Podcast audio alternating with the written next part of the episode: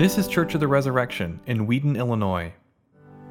I want to take a minute to introduce our special guest this morning. This is Archbishop Miguel Uchôa, who is the Archbishop over Brazil, meaning he oversees the family of churches, part of the Anglican Communion in, in that country. Uh, and he has a special connection to us in part because Catherine, Stewart's wife, uh, grew up and, and lived most of her childhood in Brazil. Uh, and so that's a country that, that we have ties to. And as a global communion, as Anglicans, uh, that, that global communion is not just something that looks nice on paper. So that we can say, oh, you know, we're diverse. It actually is something that means something to us because we go to these partnerships in the world, we minister and we give, and they receive from us, as you'll hear later, but also they come to us and they minister to us and we receive from them. And sometimes that's challenging. It's challenging for Archbishop Miguel because he told me this morning I have to transition now from Spanish, which he was preaching in last night at the conference that he was here in the States for. Now I got to do English. And of course, you know, Portuguese is his main language, okay? It's a challenge for us too sometimes because we hear other parts of the world reading and interpreting and understanding the scriptures differently than we might. It can unsettle us. But we need that because of the cultural blinders that we have. And so I, I bid you to not only welcome Miguel and, and, the word that is to bring to us, but to let your hearts be fully shaped and formed by it. So let's welcome Archbishop. Thank you. Thank you. you may be seated, please. Good morning. Good morning. Now, first, I want to maybe clarify some people here sometimes ask how we got together, me and Bishop Stewart, and become good friends in the last years.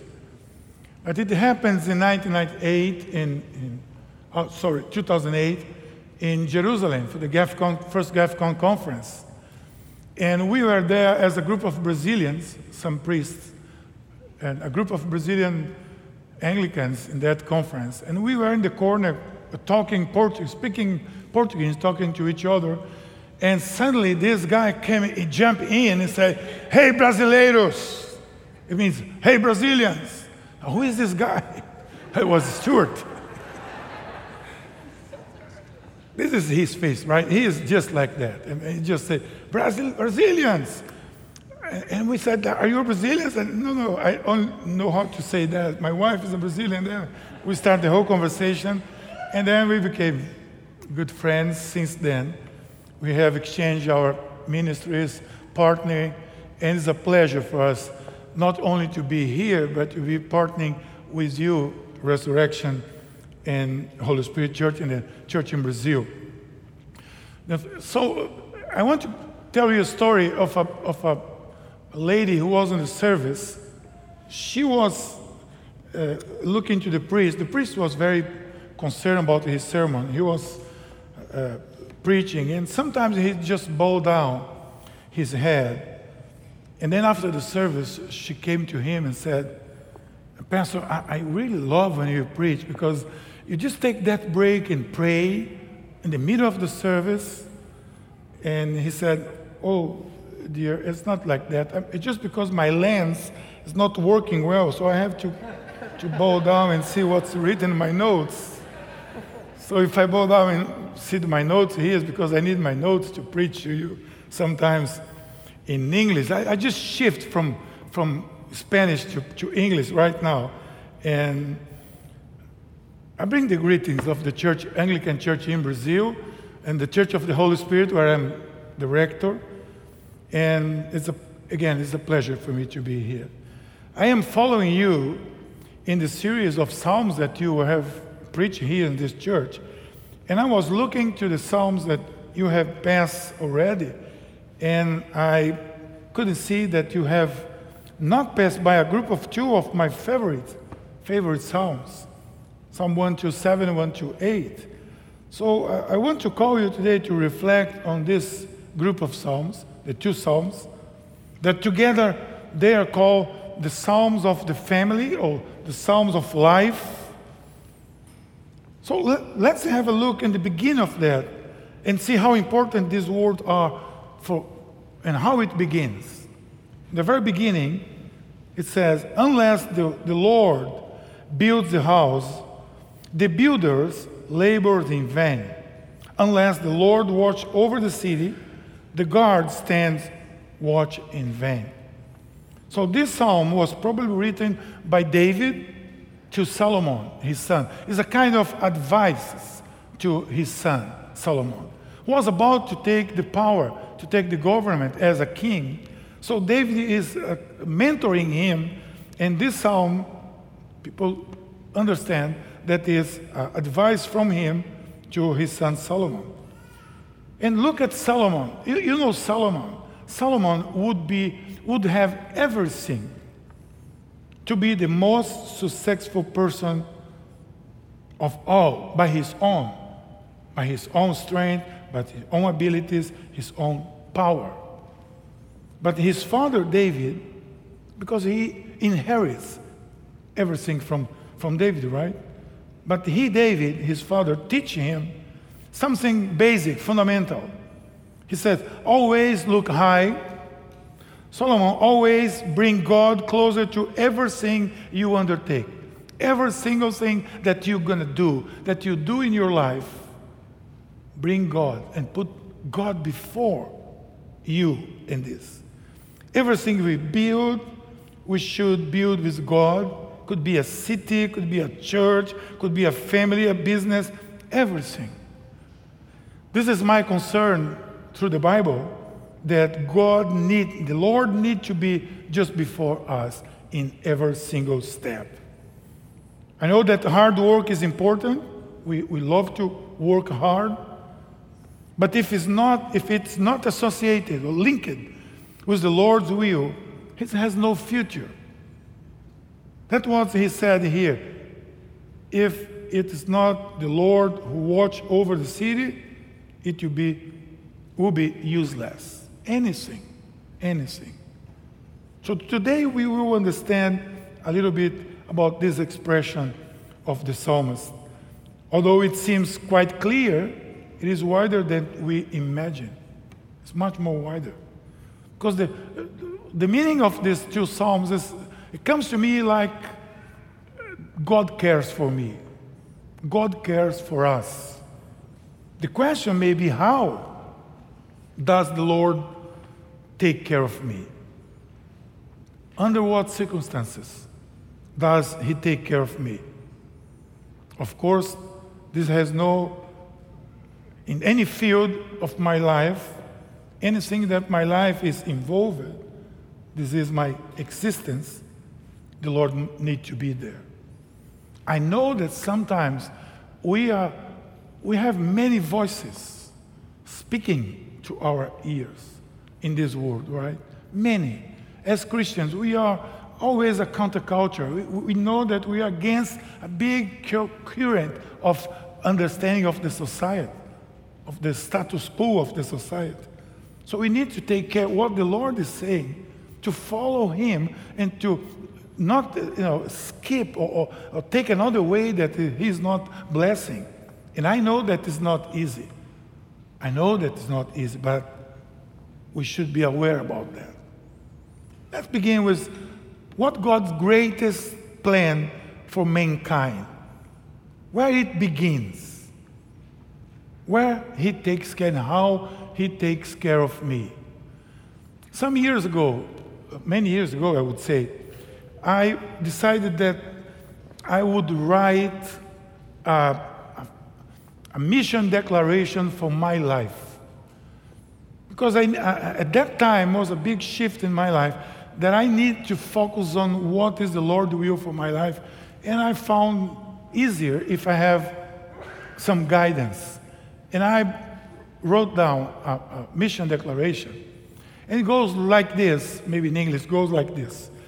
The, the purpose of my life, me, Miguel, is to build a family with Christian values, strong Christian values, and a larger, a wider church that can be an instrument of transformation in society. So I live by this. Everything I do, since I wake up and go to the bed, everything I do and plan I focus on these two fields family and my mission as a Christian. So it make me it make easy for me or easier for me to not lose the focus. Because everything I do, I check my declaration sometimes. If someone asks me to do something that I'm in doubt, I go to my declaration and just see it is, it is matching with this. If it is okay. If not, maybe I will not do that. But I see that God cares for us. The first thing God cares for me, the first thing is that I see that He cares for, for the family, for my family, for your family. God cares for your family. He really cares about that. Why? Because a, society, a, a, base, a balanced family would build or shape a balanced society. A balanced and good family will shape a good and balanced society. That's clear. Everything in, in, in, in society comes from the family, good and bad. Look what he said in the text here. Unless the Lord builds the house, the builder labor in vain. Children are heritage from the Lord, offspring of a reward from him. Like arrows in the hands of a warrior are children born in one's youth. And then he goes, Blessed is the man whose quiver is full of them. They will not be put to shame, etc. Also, so he, he's saying, follow these steps, taking care of everything you do, especially the family. You're going to build a safe life and a good society, and you fulfill the purpose of God. Sometimes we think that we are doing this. And I know that, again, it's not easy. Because everything, I mean, starts here. Everything is multiplied around here. Good things in society are kind of germinated within the family. The importance of the family is throughout the Bible and can be seen in practice in society. I don't know you, but sometimes we, we used to have a, a prison ministry in our church, and we visit the prison to minister to the people there. And one thing that was very sad that we noticed was the young people there. The, the most of the young people, to say over 90% of that young people in prison, they are there. And somehow they never have a father in, ho- in home, never have a presence of his father. So they never be fathering, they, they never had a mentor to them. It is a big sign when you have over 90% of the people in prison, young people, without a father. So it makes me uh, clear, it makes clear for me that it is important.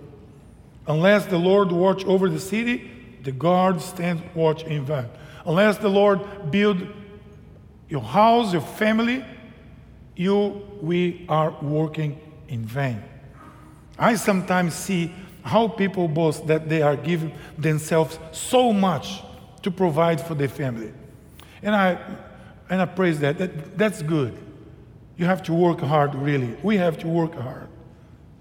But this, sometimes, they turn away from them. They are absent.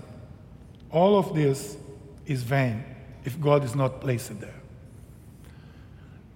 And I gave a, a, personal testimony this morning, and I want to give you again because it's my, I, I can speak for myself.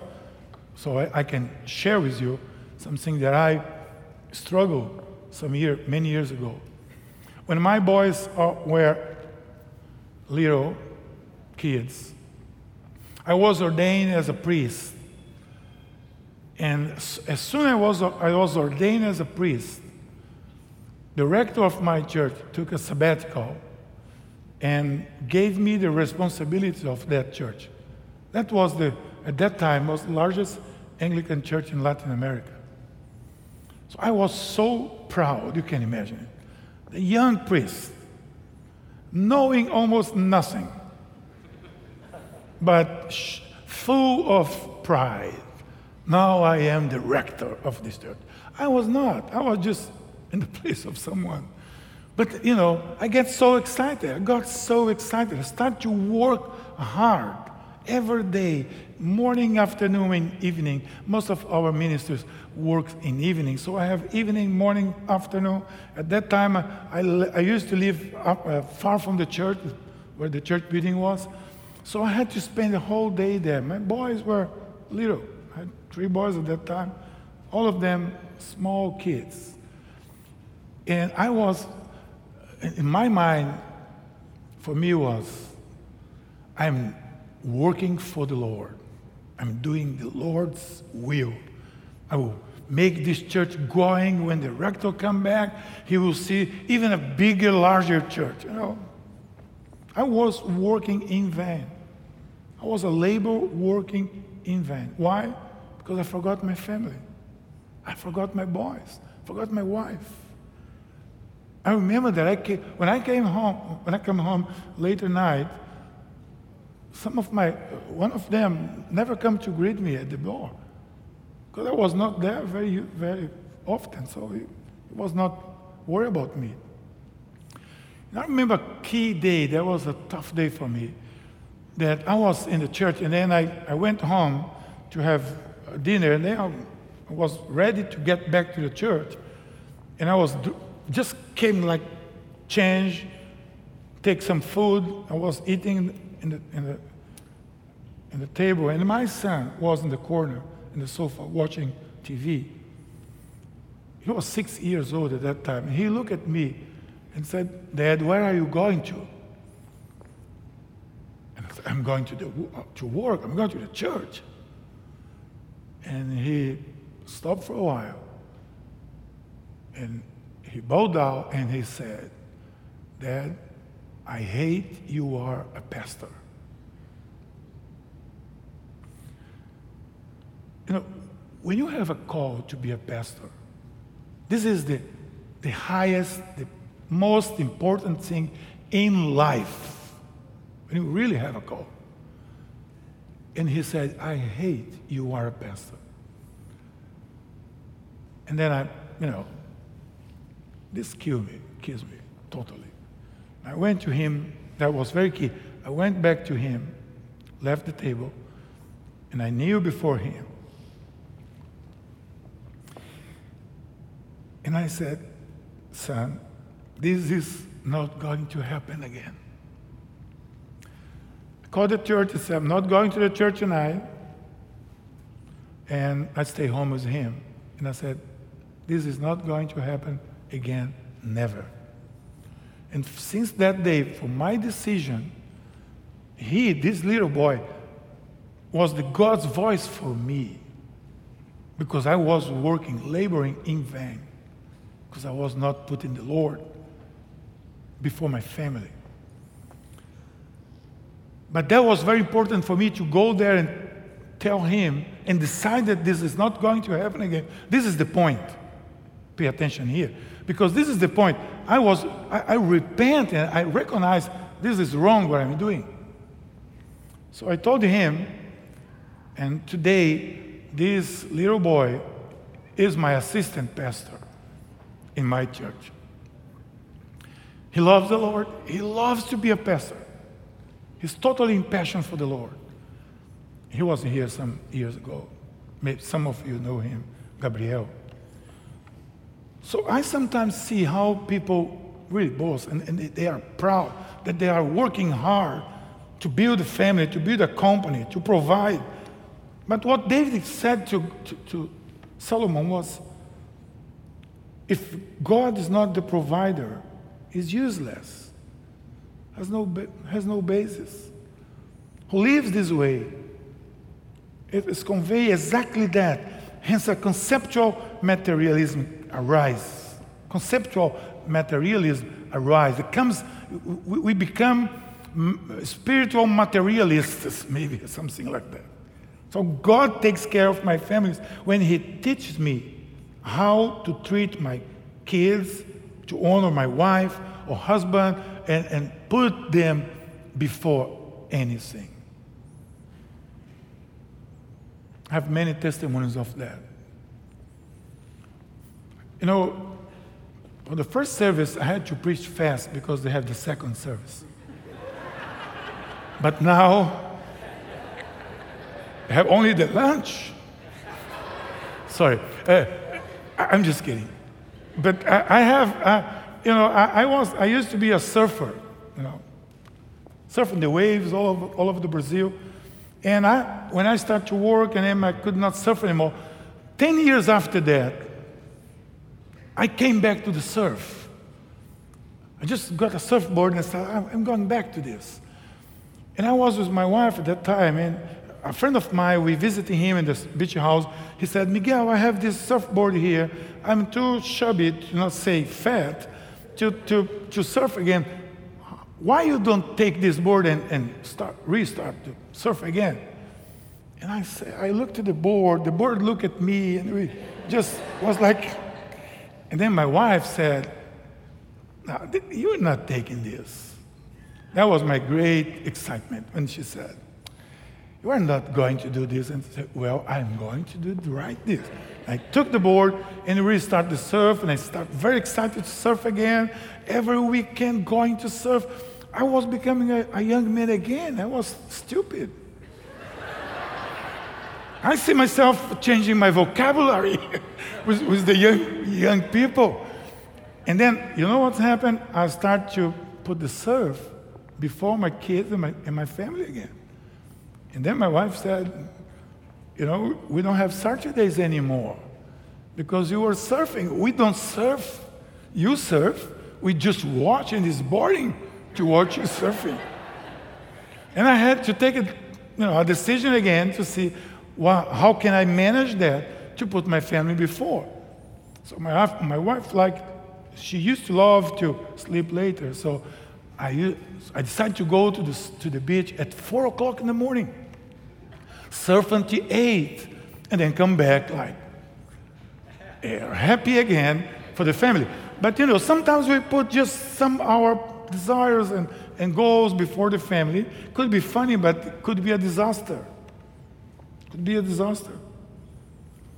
We are not talking about oppression and, in family, but you know, good relationships in family need to be based in the Lord. It does not protect your family living and practicing counter, counter values, moral absence, not take care of your kids. And then you'll be surprised one day when your kids are doing something and you ask, Who teach this to this boy? Say, You. Maybe with your absence, someone just came in and touched them. This is happening. God takes care of my family, give me, giving me all the tools that I need to that happen. So just be aware and realize God takes care of my family, teaching me the kingdom culture with the kingdom values. So pay attention to this now. Children are arrows and everything depends on how you release the arrows.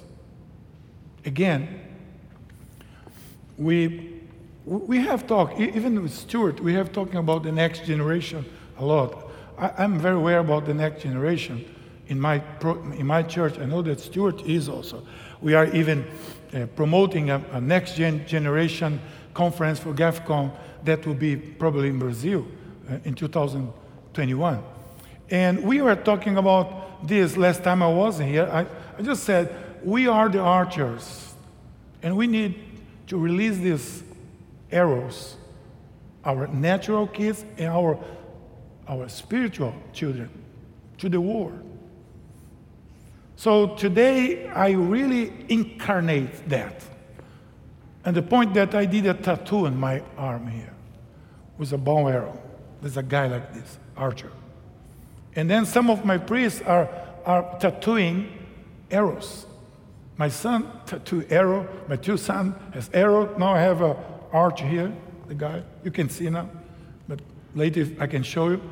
And because I really understand that our children goes, natural and spiritual, goes where we are not going, right? We are not going. If we release them well, they will continue the work that the Lord has to, our, to us through them. That's the, the meaning of when, when the psalmists say here children are arrows. spiritual and natural. So God also cares for me in this psalm I see because He cares of my motivation, which are oh, what motivation I have. And I think that is very true. He takes care of my motivation and what my heart is longing to do or to for. Let's see the text here. It will be useless to get up early and sleep late, working hard for food, toiling food, like the version here. The Lord grants sleep to those who, whom He loves. So, personal motivation means the internal desire that takes me to action. See what some people are saying in this world for a good motivation. It's very superficial, but that's what we are hearing here. Whatever you are going to do, don't postpone, take breaks, make a list of priorities, exercise, admit your boundaries, invest in you, keep the body fed, celebrate the goals achieved. It is all good. That's all important. I would have this in, in front of my desk. But before that, I would write, if the labor, labor by himself, the own strength, labor in vain. All this is very good and valid, but there is a teaching here in the Bible that is worthwhile to pay attention. Note the teaching. Work hard, sleep late, get up early are good singing theses, but what David is saying to his son is doing all of this in your own strength, in your own hand, has no future. No future. If you can do all of this as a fruit of your work, it is okay, but this is also can be bad because it's only you doing that. You need to put the Lord in. Because the fruit of that, the good fruit of that, will be how the Lord is going to use this, or your family, you, your company, your, your, your business, whatever you have, for the good of the kingdom of God. Because we live by that, right? We live for that. As Christians, we live to make this world a better world. And not only this, but to bring these people from this world to the next world, to the heaven. So this is our goal. So we can do many things in our lives, and it's only hand working, labor in vain. I know that is, that is hard sometimes because I'm, I live in this world also but it's possible. If your motivation is to work, just make money, prepare to have no place to spend that money sometimes. The question is what is our motivation for life? What moves us? Your answer to this question, our answer to this question, can tell your future. So just put God in and never regret. You never regret that. I have said many times in church, wherever I go, that there is not a single thing, thing in life, in ministry, that we should do that's not for the Lord. The day I gave my life to the Lord, I gave my life to the Lord, not part of that. So everything I do, everything I think, plan, my goal is to make the kingdom larger, to make the kingdom of God, bring the kingdom here. And this we need the advice of the wise man to his son Solomon. But also, God cares for me, caring for my whole life as a whole. One of the struggles of human being is longevity, right? The source of youth has not been discovered yet. But there are many people looking for it. It's still, yeah. If you make a huge effort, a huge effort to do this, and once again, the father tells his son, Solomon, look, God can bless you, and this blessing will bring you something very special for you. Verse 5 to 6, 1 to 8. That the Lord bless you from Zion, that you should see the prosperity of Jerusalem every day of your life and see the children of your children, there, there is peace in Israel. So, this is a promise. If you decided to put the Lord, bring the Lord before your life, before your plans, before everything you have, you will see the children of your children at peace in Jerusalem, peace in Israel. That's the God blessing on Solomon's life. That was, he, he was the, the, the, the great king of Israel. Prosperity came to Jerusalem. In the days of Solomon, there was not war, there was only peace with all the borders. They don't have this until today. And it happened, Solomon was the wisest man of this world.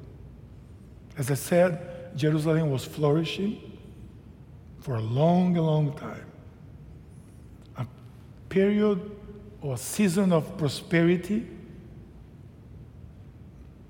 And he was not a warrior, he was not a soldier like his father was. He was a wise man who just followed the advice of his father, the counsel of his father. Lived a long life as he lived, saw his grandchildren, and died at the age of almost 120 years old. Let me now tell you what I think. I think this example is enough.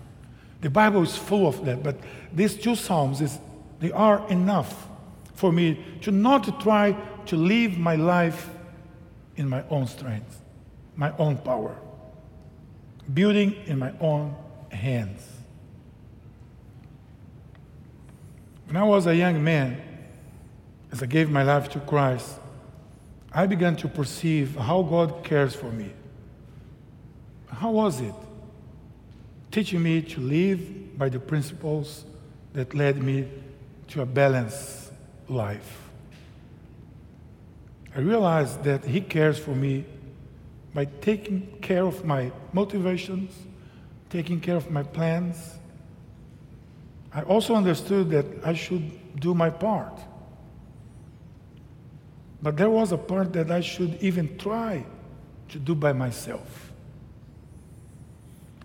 The book of Ephesians, the letter to Ephesians, could be called a manual, a manual to a Christian life, to prosper, balanced Christian life. Chapter 1, chapter 2, 3, 4, especially, they go, don't go walk in this direction, walk, walk here, do this, do that. It's a, it's a really a good manual. I love this letter. I do many of my devotionals on that letter because it is for me a guidance. And after chapter 5, when he finished, he's about to finish, chapter 6 comes as very important. Because at chapter, uh, chapter 6, he says, just like everything I taught you, from 1 to 5, do this, go to this direction, everything I did. Don't even try to do this without the power of the Holy Spirit, without God. Just put the armor of God to live your life. And then he gives the advice the helmet and everything. Because what? Because he said, don't try to do what I'm saying to you to do by yourselves. Call the Lord to be before you. Ask Him if this is the right direction. So, what more I desire for, I, can desire for my life? What more do you want for your life? One of the ways to have what's important and what is enough, sufficient, is to surrender, surrender your way or your ways to the Lord. So when you leave this place today, with a blessing of God, be sure that God's purpose is to take care of you, but He needs your permission. He wants to take care of your family, of your motivations, of your whole life, but He needs one thing He needs your permission. So you may say, Come, Lord, before me, come before my power, come before my strength, come before my plans. This is the right plan. Put Him before.